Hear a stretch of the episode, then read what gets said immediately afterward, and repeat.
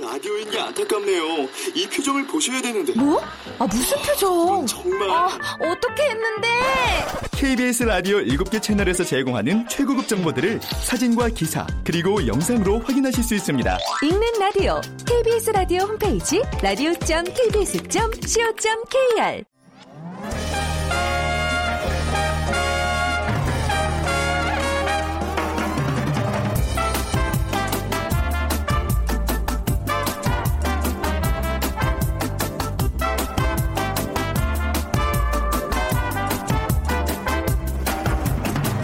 안녕하세요. 빅데이터로 보는 세상 아나운서 최현정입니다. 공시생이라는 단어 들어보신 적 있으시죠? 불안한 시대에 안정된 공무원이 되려고 하는 취업 준비생을 말하는데요. 현재 공시생 5만 50만 명 시대라고 합니다. 50만 명. 취업 준비생이 대략 100만 명으로 추산되는데요. 그 중에 공무원 시험을 준비하는 인원은 어, 반 정도를 차지한다는 거죠. 실제 지난해 10월 지방직 공무원 7급 공채 경쟁률은 122대 1로 나타났습니다. 공부도 힘들지만 준비하는 공시생들의 일상도 안타깝습니다. 혼자 밥 먹으면서 시간을 아끼고 밤에는 알바까지 1분 1초를 쪼개 쓰는 공시생들의 삶. 자, 이것이 바로 우리 2030 세대들의 모습이랍니다. 그리고 올해 공공기관 채용 인원이 역대 최대 규모로 예상되면서 공공기관 시험을 준비하는 취업 준비생들이 급증하고 있다는 소식인데요. 2030 세대들 2017년엔 또 어떤 모습으로 살아갈까요? 저희 빅데이터로 보는 세상에서는요. 이번 한 주간 신년 특집 빅데이터로 보는 2017을 마련하고 있습니다. 오늘 네 번째 시간인데요. 키워드로 본 2017 2030 트렌드 알아보겠습니다. 자, 본격적인 얘기 앞서서 먼저 빅퀴즈 드릴게요. 요즘 불편한 관계에서 벗어나 혼자만의 여유를 즐기고 싶어 하는 2030 세대들이 늘고 있습니다. 그러다 보니까 칸막이가 설치된 1인 라면집, 고깃집들도 늘어나고 있고요. 유사한 맥락으로 혼자 술을 마시는 것을 혼술이라고 하고 혼자 노래 부르는 것은 네, 혼곡. 또 혼자 노는 것은 혼놀이라고 합니다. 자, 그렇다면 혼자 밥을 먹는 사람들을 부르는 신조어 무엇일까요? 1번 싱글족, 2번 캥거루족, 3번 혼밥족, 4번 인디언족 중에 고르셔서 오늘 어, 특집 기간이죠. 상품을 좀 더 풍성하게 준비하고 있습니다. 당첨되신 분께는 3만 원 상당의 문화 상품권 드립니다. 여섯 분께 보내드리죠. 휴대전화 문자 메시지 지역번호 없이 샵 9730입니다. 짧은 글은 50원, 긴 글은 100원의 정보 이용료가 부과됩니다.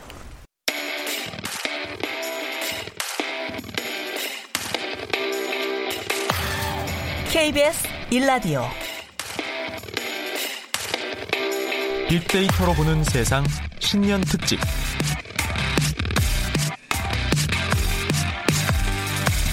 빅데이터로 보는 2017년 최원정 아나운서가 진행합니다. 네, 빅데이터로 보는 세상 신년 특집 빅데이터로 보는 2017 네 번째 시간 함께 얘기 나눠주실 분입니다. 다음 소프트 최재원 이사 빅커뮤니케이션 전민기 팀장 두 분입니다. 안녕하세요. 네, 안녕하세요. 네, 반갑습니다. 네. 아, 2030 시절을 얘기하는 게 이제 아니라 이제 앞으로 다가올 2030 미래를 우리가 이제 얘기를 해보는 건데 그래도 여러분들의 2030 시절을 이렇게 좀 생각을 해보면 지금과 어떤 차이점이 있었을까요? 네. 저는 뭐 아직 사실 30 시절에 있기 때문에 네. 뭐 20 시절, 30 시절은 좀 차이가 있는 것 같아요. 그때 당시에는 어떤 문화라는 게 어, 지역적인 색깔도 있었고 학교별로 나뉘어 있었고 음. 이랬는데 네. 워낙 이제 인터넷을 통해서 모든 게 공유가 되다 보니까 이제는 사실 대한민국을 어떻게 보면 한 덩어리로 봐야 할 정도로 어떤 아. 문화라든지 트렌드 자체가 어, 일원화되는 그런 음. 경향이 있는 것 같습니다. 그래서 예전에는 뭐 강남 하면은 어, 통이 큰 바지, 강북하면 어. 통이 작은 바지 이렇게 지역 안에서도 좀 세분화돼 있던 게 네. 너무 이렇게 색깔이 하나로 이렇게 가는 어. 게 아닌가 하는 저는 그런 좀 불안감을 음. 좀 느꼈습니다. 뭐 SNS 영향도 분명히 있겠죠. 그렇죠. 아주 네. 긴밀하게 연결된 이 네트워크가 말해주고 있는 건데 어, 뭐 너무 옛날 이야기라 사지 말까요? 아니 저는 아, 지금도 2030이랑 다르지 않아요. 아, 그래요? 저는 뭐 그렇게 똑같이 생활을 하고 있는데 네. 어뭐 달라 보일 수도 있죠. 네, 많이 사람들. 달라 보이네요. 아, 그래요? 네. 네. 음. 어쨌든 제가 느끼기에는 사실 그 시절에는 그냥 어 생각 보다는 일단 활, 행동을 먼저 하고 음, 아, 움직였는데 네.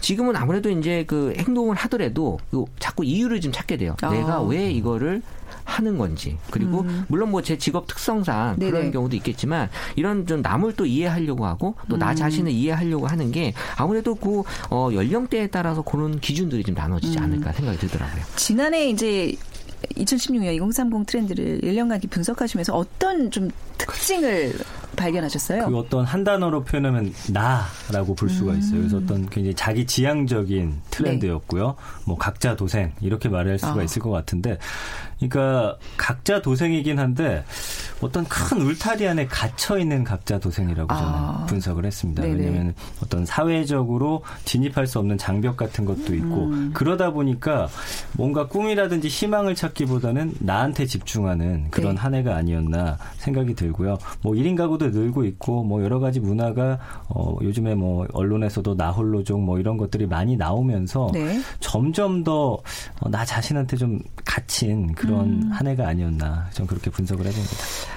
자, 그렇다면 뭐 지난해에 이어서 올해도 뭐 청년들의 실험 얘기들을 안 할 수 없을 것 같긴 한데요. 2017년의 키워드 뭘로 꼽을 수 있을까요, 조정 기자님? 어, 일단 희망으로 나왔는데요. 아, 사실 네. 이거는 매년 요맘때 분석하면 다 희망으로 나와요. 희망을 희망하는 거죠. 그렇죠. 네. 그러니까는 지금 뭐 2017년 대표 키워드가 희망이다라고 하기는 사실 좀 대표성은 없지만 네. 지금 시점에서는 희망이 맞고요. 음. 2016년이 붉은 원숭이의 해였는데 지금은 이제 붉은 닭의 해 정유년으로 바뀌었죠. 있었죠. 네. 근데 2016년이 유독 다른 해보다는 다사다난이라는 표현을 좀 많이 썼던 것 같아요. 네. 그러니까 이 돌이켜 봤을 때 2016년에 좀 많은 사건들이 있었다라고 SNS 상에서 많이 좀 얘기들을 하는 것 같고요. 그러면서 2017년에 희망이다라는 키워드 자체를 이 평소에 쓰는 그런 키워드 언급량보다 한 50% 증가. 그러니까 13년도, 14년도, 15년도 연말 대비해서 2016년 연말에 희망에 대한 어떤 언급량이 한 50% 증가한 것으로 나타났다라는 음. 게 조금 달리 보였던 거고요. 그러니까 2016년과 17년이 이제 1년 정도밖에 차이가 안 나는 해지만 다른 어떤 해보다도 그 1년의 그 변화가 가장 크게 느껴질 것 같다라는 음. 게좀 보여지고 있었습니다. 그래도 뭔가 이게 딱첫 번째로 떠오르는 단어가 희망이다라고 했을 때, 아우 그래, 우리 좀 좋아 보자 이런 좀 마음의 빛이 음. 보이기는 하네요. 어, 네네. 어, 근데 저는 좀 다르게 분석하는 어. 면이 뭐냐면 뭔가 네. 즐겁고 재밌게 놀고 있을 때, 아 재밌고 싶다 이런 말 안 하잖아요. 맛있는 음식 야, 먹고 있으면서 중요한 지적이십니다. 아, 맛있는 음식 먹고 싶다 하지 않거든요. 네, 네. 그러니까 희망이라는 단어 아까 데이터로 분석해 주셨지만 작년보다 50% 증가했다라는 건 뭔가 희망이 없기 때문에 더 음. 희망을 이야기하는 게 아닌가라는 음. 생각을 저는 좀 했거든요. 그래서 글쎄 모르겠습니다. 뭐 그게 뭐 이건 제 개인적인 네네. 생각이기 때문에 뭐 그렇다고 희망이 없는 사회로 가고 있다라고 분석할 수는 없지만 네. 그래도 희망이라는 단어가 오히려 좀 줄어들었을 때 네. 우리가 좀 더 희망을 꿈꾸고 있는 게 아닌가 뭐 그런 생각을 어. 좀 해봤습니다. 뭐 맞는 얘기긴 한데 예. 해서 좋게 풀이했는데 그렇게 자꾸 그렇죠. 제가 아니 아무래도 2030이다 보니까 많이 떨어져 있네요. 아니 여기에 예. 2017 2030 이제 트렌드 우리가 예. 키워드를 하나씩 풀어갈 텐데요. 분명히 어뭐 빛과 그림자 이게 분명히 명암이 분명히 있는 해가 예상이 됩니다. 먼저 첫 번째 키워드 살펴볼게요. 네, 네. 첫 번째 키워드는 일코놈인데요. 네. 그 여기서 1이 이제 숫자 1을 얘기하는 겁니다. 음. 그래서 2016년도에도 핫 키워드 중에 하나가 뭐 혼자 나 홀로 해서 뭐 혼밥, 혼술, 혼영 얘기들 많이 하셨는데 2017년도도 마찬가지로 이런 경향이 더 크게 나타날 것 같다라는 게 보여지는 거고 그러니까 소비의 기준이 어떤 나에게 명확하게 지금 다가서면서 사실 뭐 비싸더라도 내 취향이고 내가 가치를 부여할 수 있는 것들은 과감하게 소비하는 하지만 그 외 것에 대해서는 이제 뭐 소위 B급이라 불리우면서 음. 어, 어떻게 보면 그냥 어, 내가 특별하게 생각을 관심을 두지 않는 그러니까 나의 기준은 더 명확해지고 네. 나에 대해서도 중요하게 생각하는 일명 이제 슈퍼미라고도 이제 표현을 음. 하고 있는데요. 그러니까 뭐 요새 뭐 브랜드나 이런 디자인 쪽에서 관심보다는 어떤 나에 대한 취향에 대한 얘기 또 유행에 대한 언급보다는 뭔가 나의 좋아함을 더 많이 추구하는 네. 이런 것들이 이제 많이 보여지고 있다라는 게 어, 어떤 특징으로 보여질 수 있는 거죠. 네. 2017년에도 2030 세대들은 소비에 대한 관심 뭐 꺾이지 않겠죠? 그럼요. 20대, 30대가 뭔가 구매하고자 하는 음. 욕구가 상 상당히 가장 강한 세대라고 볼 수가 있는데 네. 다만 이제 뭐 어떤 돈 문제라든지 여러 가지 때문에 그런데 그럼에도 불구하고 말씀해 주신 대로 슈퍼미 같은 단어처럼 어, 나에게 또 집중하는 한 해이기 때문에 아마 나를 위한 투자는 계속되리라 어, 음. 이렇게 생각을 합니다. 네. 근데 이제 최정 이사님 아까 말씀하셨다시피 나 홀로 소비하는 세대들이에요. 이 어떤 특징을 우리가 좀 꼽을 수 있을까요? 어, 일단 뭐 데이터상으로 일단 뭐 분석을 해야 되기 때문에 네. 일단 뭐 명품에 대해서 이제 분석을 해보면 음. 명품에 대해서 사실 뭐 실제 매출은 그렇게 많이 주지는 않았겠지만 언급량은 많이 줄었어요. 어. 그 명품이라고 하는 게 물론 남을 의식해서 소비하는 것 중에 하나이라고 봤을 때는 네. 어떤 남을 위한 삶이 아니라 어떤 나에 대한 어떤 삶을 더 많이 집중을 한다라는 게 지금 보여지고 있었고 사실 또 슈퍼미 세대들의 특징 중에 하나가 또 건강이거든요. 네. 건강에 대해서 또 아낌없이 투자하는 그래서 어떤 운동이나 이런 뭐 필라테스 같은 것들에 음. 대한 음. 얘기들이 더 많아지고 있었고 사실 어떻게 보면은 혼자 하는 것에 대해서는 예전에는 약간 부끄럽거나 음, 약간 네. 좀 인식 자체가 좀 약간 좀 부담스러웠는데 지금은 오히려 혼자 한다라는 거에 대해서 뭐 외롭다라는 것보다는 행복하다, 뭐 음. 뭐 스트레스보다는 걱정 없다, 뭐 고민보다는 즐겁다라는 네. 긍정 키워드가 혼자 하는 것에 대해서 더 많이 올라올 수 있을 그런 2017년이 어떻게 보면 2016년보다도 더 많은 네. 혼자 하는 행동이나 혼자 있는 시간이 더 많아질 수밖에 없다라는 거죠. 아, 작년에 아주 대표적인 우리가 이제 그 키워드로 혼자 하는 것들, 1인 가구 뭐, 뭐 이런 얘기들 했는데 2030 세대들이 참 뭐 혼자 잘 놀긴 하는 것 같아요. 혼자 네. 잘놀 수밖에 없는 환경이기도 네. 해요. 그래서 네. 요즘에는 혼자 할 수 있는 게 워낙 많습니다. 뭐 어. 휴대폰만 켰다 하면 그렇죠. 뭐 나와 이야기해 줄수 음. 있는 뭐 그런 어플도 있고 뭐 게임도 할수 음. 있고 그렇기 때문에 굳이 누군가를 만나서 사실 갈등 관계를 만들어 가면서까지 네. 그럴 필요가 없다라고 음. 거기에 피곤함을 느끼니까 뭐 혼자 음. 더 앞으로는 더 많은 사람들이 어, 놀게 되지 않을까. 두 번째 키워드로 넘어가 보겠습니다. 어, 두 번째 키워드는 이 추천 사회인데요. 네. 어, 뭐 이, 이 어떤 키워드냐 하면 사실 이게 혼자 어떻게 보면 지낼 일들이 많다 보니까 네. 어떤 정보나 이런 것들을 누군가로부터 이제 얻기가 쉽지 않다 않기 때문에 네. 이런 것들을 추천해 주는 것들이 되게 많이 발전이 어, 돼 있어요. 네. 그러니까 지금 세상 자체가 어떻게 보면은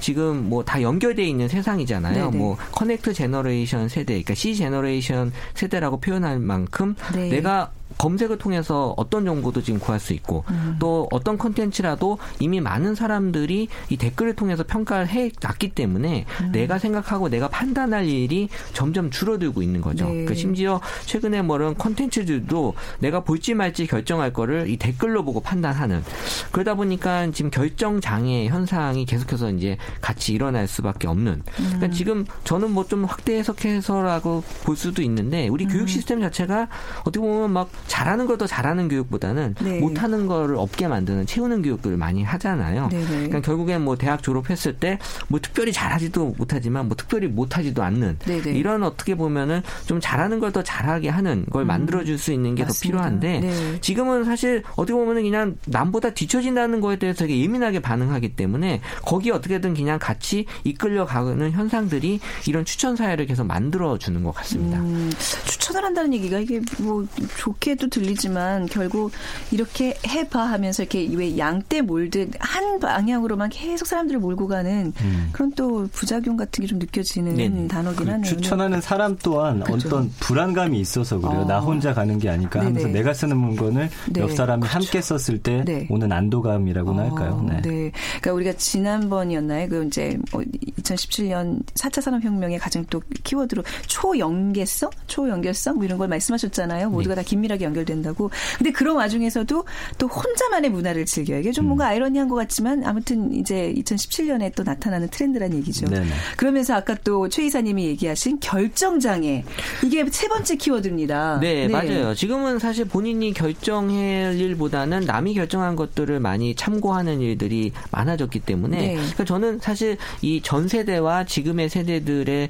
차이 중에 하나가 결정장애 현상들이 음. 많아요. 왜냐하면 디지털 세대는 어 뭔가 영화 0하고 1로만 이렇게 좀 맞춰 들어가야 되는 이거야 저거야라고 이제 정해야 되지만 네. 사실 뭐 저는 디지털 세대긴 한데 네네. 아날로그 세대들은 네. 이 주파수를 맞추듯이 어떻게든 맞추어낼 수 있거든요. 어. 그러니까 이런 세대들의 그런 어떤 현상들이 나타나면서 그러니까 우리가 썸 탄다라는 표현도 결국에는 이 결정 장애 때문에 어떤 음. 상황인지를 판단하기 어렵다 보니까 애매한 상황을 이제 썸 탄다라고 많이 네. 표현하는 것 같고요. 그만큼 이제 가벼운 관계라도 의미로도 쓰이지만 내가 결정할 일이 좀 많이 줄어들면서 이런 결정 장애에 대한 얘기들도 많이 올라오는 것 같습니다. 진짜 이 젊은 세대일수록 이 결, 왜 장애란 말이 붙을 정도로 이제 뭔가 심각하다는 얘기인데 네네. 더 점점 심해지는 것 같아요. 그렇죠. 이제 소비자들이 어떤 선택을 유보하는 이유를 보면은 네. 정보가 너무 많다라는 거예요. 그래서 예전엔 뭐 짜장면이냐 짬뽕이냐 둘 중에 하나 고르면 됐지만 네. 지금 워낙 많은 그 선택지 안에서 골라야 되니까 네. 대체 뭘 골라야 하냐라는 그런 음. 혼란이 올 수가 있고요.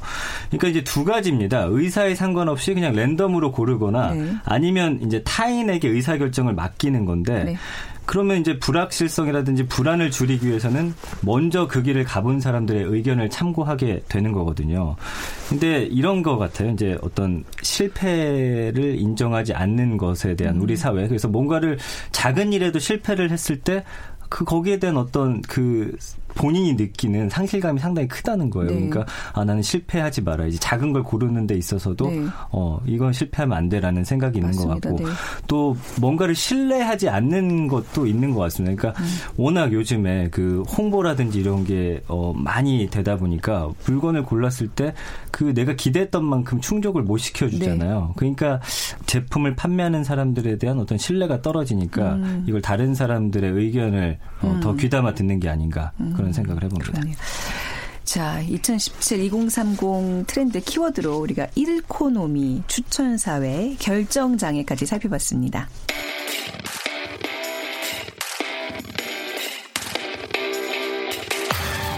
KBS 일라디오 빅데이터로 보는 세상 신년 특집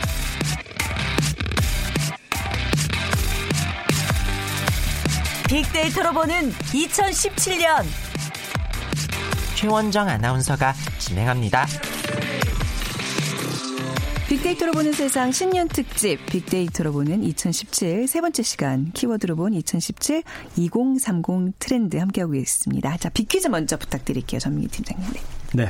어, 요즘 불편한 관계에서 벗어나 혼자만의 여유를 즐기고 싶어하는 2030 세대들이 늘고 있습니다. 그러다 보니 칸막이가 설치된 1인 라면집, 고깃집 등도 점차 늘고 있고요. 어, 뭐 유사한 맥락으로 볼 때 혼자 술을 마시는 걸 혼술, 혼자 노래 부르는 걸 혼곡, 혼자 노는 걸 혼놀이라고 부르는데 그렇다면 혼자 밥 먹는 사람들을 부르는 신조어는 무엇일까요? 1번 싱글족, 2번 캥거루족, 3번 혼밥족, 4번 인디언족. 네, 중에 고르셔서 저희가 이제 특집 기간이라 당첨되신 여섯 분께 3만 원 상당의 문화상품권 드리고 있습니다. 휴대전화 문자 메시지 지역번호 없이 샵 9730으로 보내주시고요. 짧은 글은 50원, 긴 글은 100원의 정보 이용료가 부과됩니다. 자, 그러면 이제 2030 트렌드 세 번째 키워드까지 알아봤어요. 네 번째 가볼까요?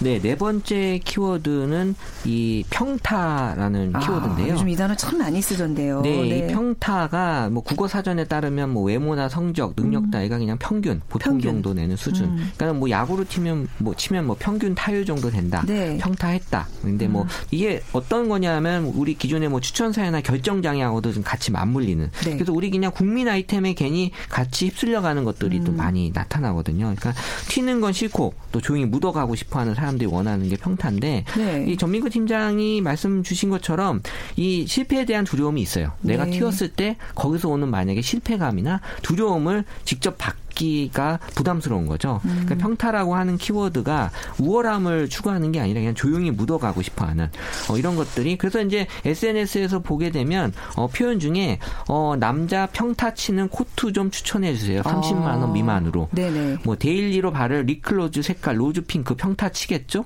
이런 어떻게 보면은 어른들이 봤을 때 이게 무슨 말이야라고 하는 표현들을 젊은 세대들은 많이 쓰는 거죠. 그러니까는 네. 어떻게 보면은 지금 내가 안심을 갖고 싶어하는 게 여기서도 지금 보 이는 것 같아요. 근데 사실 세상을 바꾸는 거는 그러니까 진일보시키는 거는 뭔가 튀고 이렇게 평균 이상의 일을 하는 사람들은 그냥 돌 플러스 아이 취급을 해버리니까. 네네, 맞아요. 그래서 뭐 이왕 그럴 거면 그냥 나는 소외되지 않고 그냥 묻어갈래라는 어떤 그런 요건에 음. 잠깐 뭔가 음, 젊은 에너지가 좀 안 느껴지는 네, 현상이네요. 자신감이 부족한 네. 거일 수도 있고 말씀해 주신 대로 평타대로 살아가지고는 네.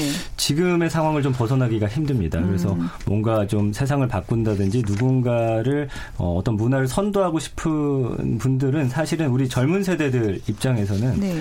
평타 이상 그러니까 자꾸 뭔가 했을 때 사람들의 어떤 질타라든지 그 망치질을 받을 수는 있는데 예. 예. 그걸 견뎌내야지만 음. 사실은 더 진일보할 수 있는 그런 기회도 만들어지기 때문에 네네. 네. 아주 좋은 지적이라고 생각합니다. 우리가 왜 90년대를 대중문화의 르네상스라 그러는데 그때도 결국 그 문화를 주도했던 우리가 뭐 서태지와 아이들을 흔히 꼽잖아요. 예, 예. 처음에 등장했을 때 얼마나 맞아요. 말도 안 되는 와 아주 혹평을 받았는데 결국 그런 사람들이 이끌어가잖아요. 네. 근데 어떤 네. 그 사회 흐름과도 좀 맞 닿아 있다라고 보는 게 네. 누군가 하여튼 어, 뛰어난 사람을 요새는 잘 보려고 하지 않는 것 같아요. 음. 그리고 후배라든지 사람을 좀 키워주는 사회는 아니거든요. 네네. 어떤 시스템 안에서 그 사람이 모든 일을 처리하기를 바라기 때문에 음. 뭔가 내가 좀 주변에서 어, 봤을 때 다른 행동을 하면은 뭐 관심 종자냐 이런 말로써 막 네. 비난하곤 하는데 사실 그런 다양성이 좀 인정이 돼야 이 음. 평타에서 좀 상타로 나아갈 수 있지 않을까 네. 생각이 듭니다. 사실 평타가 마음은 편하죠. 그러니까 어떻게 어. 보면 이제 일종의 보호 색 같은 거예요. 아. 이걸 통해서 내가 보호를 그러네요. 어떻게 보면은 받는다라는 네. 느낌이 드는 거고, 네네. 네. 뭐 예를 들면 뭐 내가 핑크색 머리를 한다고 해서 내가 지드래곤이 지드래곤이 되는 건 아니잖아. 여기서의 그 나, 나는 저가 아니고요. 네. 어떤 일반적인 나를 얘기하는 거고요. 아, 그 오해 네. 없었습니다. 아, 네, 오해 안 하시면 좋을 것 같고요. 네, 네. 그러니까 이런 것들이 예전에는 뭔가 내가 얼리 어답터다, 뭐 음. 트렌드 세터다, 뭐 뭔가 앞서가고 싶어 하던 것들이 많았었는데 네. 지금은 그냥 주변의 눈치를 조금 보면서 현실과 음. 좀 타협을 하는. 음. 그러니까는 지금 어떻게 보면은 제가 나이가 들어서 그런지 가끔 대학교에 가보면 네네. 다 비슷하게 하고 다니는 것 같아요. 화장, 네, 옷 스타일이나, 옷에. 그러니까 이게 전혀 개성이 좀잘 아. 보여지지 않는다라는 게 대학생이 갖는 그런 특징이 조금 좀 덜해 보이는 게 음. 보여졌고 SNS만 보더라도 이번에 미국도 마찬가지지만 그 샤이 트럼프라고 해서 내가 네. 트럼프를 지지하지만 너 뭐 트럼프를 지지해라고 이렇게 튀고 싶지 않으니까 아. SNS에 글을 안 올리는 거예요. 아. 근데 이제 이런 것들이 마찬가지로 어떻게 보면 내가 튀고 싶어 하는 것들을 보이고 보여주지 않으려고 하는 점점점 이런 그 샤이 트럼프 트럼프 같은 사람들이 많아지면서 음. 어, 뭔가 특징 있는 걸 찾아내기가 조금 좀 어려워지고 있는 것 같긴 해요. 네. 그러니까 어떻게 보면 남들 다 하는 거 그대로 따라한다는 게 이제 유행에 민감해지는 거잖아요. 음. 네. 근데 요즘 2030 세대들은 특히 더 그런 것 같아요. 맞습니다. 네. 이제 어, 뭔가 남이 하는 걸 하지 않으면 아, 내가 뒤떨어지고 네네. 있다라는 생각을 자꾸 음. 하게 되니까 말씀해주신 대로 뭐 대학가 가면은 옷차림도 그렇고 결국은 나의 어떤 주관이 좀 확실하게 서야 될 것 같고 남이 뭐라고 하더라도 내가 맞다라고 생각하는 걸 좀 밀고 나가는 추진력이 네. 필요할 것 같습니다. 그래서 부모님들이 우리 아이들 또 2030 세대들이 무언가를 하려고 할 때 야 그거보단 이게 낫지 않을까라고 자꾸 유도하는 것보다는 네. 그들이 직접 발로 뛰어보고 나아가서 아 이게 아니구나 하고 뭐 돌아올 지 언정 그걸 좀 그 자세를 좀 격려해주고 칭찬해주는 문화가 맞아요. 좀 생겨야 할 것 같습니다. 아까 이제 초반에도 우리가 공시생의 수가 급격히 늘고 있다는 얘기를 했는데 인생에 있어서도 그래 나 그냥 공무원으로 이제 직장 생활하면서 뭐 이렇게 마무리하는 내 인생 그 정도면 평균이 될 거야라고 안주하는 어떤 음. 일환이잖아요 공무원. 맞습니다. 그래서 네. 저도 좀 안정적인 네. 제가 사실 공무원이었거든요. 그거를 아. 이제 예, 서울시 공무원이었는데 어, 그래요? 그거를 버리고 나올 때는 약간의 두려움이 있긴 어, 했지만 왜 그랬대요? 음, 요즘 예, 다 들어가고 싶어 공무원 연금을 버리고 나왔는데 네. 그래도 그 덕분에 이렇게 네. 우리 빅데이터 1세대인 네. 최지현 이사님도 만나게 되고 또 어. 최현정 아나운서와 함께 방송하고 있지 않나 저는 그렇게 어. 생각하고 오히려 나오니까 네. 예전보다 더 좀 희망을 찾게 음. 되는 아까 희망이 좀 안 된다고 초서도 얘기했던 것 같은데. 아, 그건 뭐 한 가지를 놓고 아, 어, 여러 가지 네. 방면으로 바라볼 수 있으니까요. 어떻게 다시 못 돌아가는 거예요? 아니, 못 갑니다. 저는 끝난 거예요? 아, 예. 아, 아깝다. 아깝죠. 아, 뭐 후회가 될 때도 있긴 한데. 아, 뭐 지금 평가할 문제는 아니죠. 그건. 그렇죠. 네. 그거 길게 봐야 돼요. 그거보다 음. 더 좋아져야 된다라는 마음이 있으니까 더 열심히 살게 되는 그렇죠. 그런 것도 없지 않아 있습니다. 네, 아, 열심히 살아요. 우리 전민기 팀장 보면. 어, 맞아요. 네. 네. 격려합니다. 2030의 지금 어떤 대표로서 전민기 팀장 인생의 박수 보내드리면서 마지막 키워드 보겠습니다. 네, 마지막 키워드는 가성비인데요. 네. 이 가성비가 그냥 가격만을 추구하는 가성비가 아니라 어쨌든 성능에 대해서도 이제 비율이 좀 높아지고 있다라는 음. 측면이 좀 많이 보여지고 있습니다. 네, 가성비, 뭐 가치 소비 우리가 이 얘기는 정말 많이 한 것 같아요.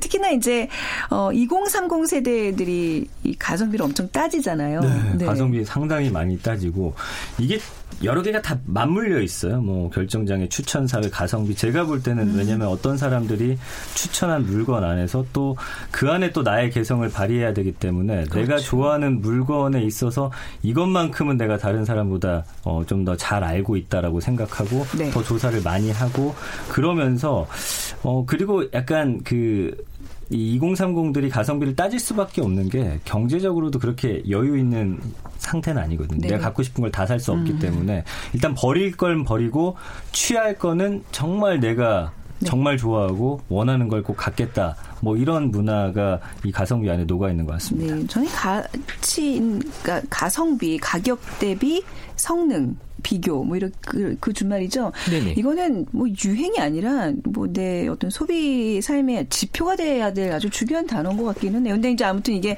2030의 어쩔 수 없는 유행이 음. 패턴이 되고 있다는 건데 기업들이 마케팅할 때도 이 젊은 세대들의 이 가성비에 대한 개념 좀 잘 파고들어야 될 것 같은데요. 네. 네. 근데 너무 가격만 따지면 안 된다라는 그런 얘기를 좀 드리고 싶고요. 아, 네. 사실 언제부턴가 우리가 이 맞춤이라는 표현보다는 추천이라는 표현을 좀 많이 음. 쓰고 있 거든요. 네. 사실 두 키워드가 비슷한 듯 하지만 차이가 되게 큰 게 맞춤은 사용자 중심이고 네. 추천은 컨텐츠 중심이에요. 아. 그러니까 우리가 한때 유행했던 뭐 맞춤형 CRM 마케팅 이런 게 지금 잘 안 되는 이유가 네. 내가 누구한테 끌려간다는 거 요새 2030 세대들은 원치 않아요. 내가 음. 끌고 가길 원하는 거고 또 심지어 어 이렇게 내가 나가 감시당하고 있, 다라는 느낌이 들면 또 되게 싫어하거든요. 네네. 그러니까 내가 중심에 서 있어야 되고 내 의지로 뭔가 맞춰야 된다는 느낌이 어, 들게 해줘야 되는 거고 내가 뭐 유명한 햄버거 집을 추천으로 해서 햄버거 집을 갈 수는 있지만 그 안에서는 그래도 내 취향을 좀 찾고 싶어하는. 그러니까 뭐 음. 양파는 넣을 거냐 뺄 거냐, 빵 종류는 뭘로 할 거냐.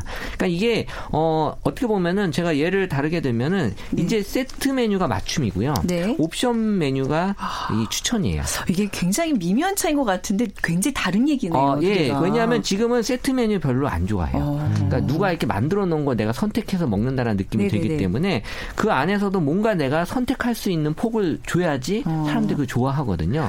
전 처음부터 어. 세트 메뉴 별로 안 좋아했어요. 네. 아니 왜 요즘에 네. 유행하고 있는 이 샌드위치 가면 뭐 계속 물어봐요. 이렇게 뭐 뭐를 뭐 하겠냐, 뭘 빼겠냐, 뭘. 근데 아, 좀 힘들잖아요. 우리 같은 사람들한테. 근데 이제 그걸 적당하게만 해주면 네, 네. 그걸 이제 사람들이 좋아할 수 있다라는 아, 거죠. 이게 지금 쭉 얘기가 결정장애, 뭐 평타 이런 얘기하다가 또 이제 이런 부분에 와서는 아유 그래도 젊은 세대들의 어떤 이런 개인주의 성향은 강해질 수밖에 없구나 네. 이런 생각 도 드네요. 그렇죠. 음. 아까 제가 이제 처음 시작했을 때 말씀드렸던 게 나이가 있고 자기지향적이고 음. 각자 도생이지만 어떤 틀 안에 있다라는 음. 말씀을 드렸잖아요. 그러니까 그걸 벗어날 수 없다라고 느끼는 사람들이 점점 음. 어, 이 안에서 뭔가 나를 더 드러내려고 하고 네. 나 중심으로 가다 보니까 더 개인적인 그런 성향으로 갈 수밖에 없다라고 생각이 들고요. 그 이제 우리가 할 역할은 그 틀을 조금 걷어내주면 네. 이 어, 자기 중심적인 성향을 뭔가 나를 위한 개발 그리고 음. 어, 이게 잘 이루어졌을 때 또 사회를 이끌어가는 좀 힘이 되도록 만들어 주면 그렇죠. 어떨까라는 생각을 해봤습니다. 네. 자, 2030 세대들 뭐 지난해에도 이제 분석하면서 굉장히 우리가 꼭 알아야지 이들을 이해할 수 있는 거고 격려도 할 수 있고 그런 거잖아요. 근데 특히 이제 올해 같은 경우는 조금 더 2030 세대들의 초점이 맞춰지는 사회가 됐으면 좋겠어요. 그래서 두 분들도 이제 어떻게 보면 선배 입장에서 빅데이터 분석하시면서 2030 세대들에게 해주고 싶은 말씀 굉장히 많으실 것 같은데요. 네. 많지만 짧게. 네. 아니, 어쨌든 저는 2030 네. 세대들이 앞으로 미래를 끌고 나가야 될 세대들이기 그럼요. 때문에 네. 어, 이 2030 세대가 어, 잘 확실하게 본인들의 어떤 성향을 보여주지 않으면 미래가 음. 없는 거예요. 네. 그래서 어, 지금도 잘 하고 있지만 하고 싶은 얘기 이런 것들은 음. 충분하게 자기 입장을 표현하면서 네. 우리 뭐 프로 할 말러라고 하는 게 2017년 제가 키워드로 잡았는데 오. 어. 하고 싶은 얘기는 얼마든지 해라. 네네. 눈치 보지 말아라. 라는 얘기를 좀 드리고 드리고 싶습니다. 네. 근데 그 뒷감당은 어떻게 하려고? 아, 뭐 그 정도는 이제 2030 세대들이기 때문에 아, 젊으니까. 큰 문제는 없을 것 음, 같아요. 예. 저는 이제 저도 이제 30 세대이기 때문에 네. 함께 넘어지자라고 이야기를 아, 하고 싶어요. 그래서 네. 뭔가 실패를 두려워하고 몸을 사리기보다는 네. 부딪히고 넘어지면서 상처를 입더라도 그 상처를 치유할 수 있는 힘을 좀 길러 나가자 이런 말씀 드리고 싶습니다. 그게 이제 기성 세대들이 그런 얘기하면 이제 조금 콧방귀를 끼게 음. 되거든요. 젊은 네네. 세대 입장에서. 근데 전민기 팀장이니까 할 수 있어요. 네. 고맙습니다. 네. 자, 오늘 어, 저 2030 세대에 대한 어떤 키워드 이렇게 다섯 가지 뽑아봤습니다. 다음 소프트 최재원 이사, 비커뮤니케이션 전민기 팀장 두 분이었습니다. 감사합니다. 네, 감사합니다. 고맙습니다. 오늘 빅퀴즈 정답은요. 3번 혼밥족입니다. 자, 3만 원 상당의 문화상품권 6분을 추첨해서 드리겠습니다. 자, 당첨자는요. 저희가 홈페이지를 통해서 게시를 하겠습니다. 확인해 주시고요. 빅데이터로 보는 세상 신년 특집 빅데이터로 보는 2017 네 번째 시간이었습니다. 키워드로 본 2017 2030 트렌드 모두 마치고요. 내일은요. 마지막 시간 키워드로 본 2017 대한민국 스포츠가 진행됩니다. 내일 오전 11시 10분에 다시 찾아뵙죠. 지금까지 아나운서 최원정이었습니다. 고맙습니다.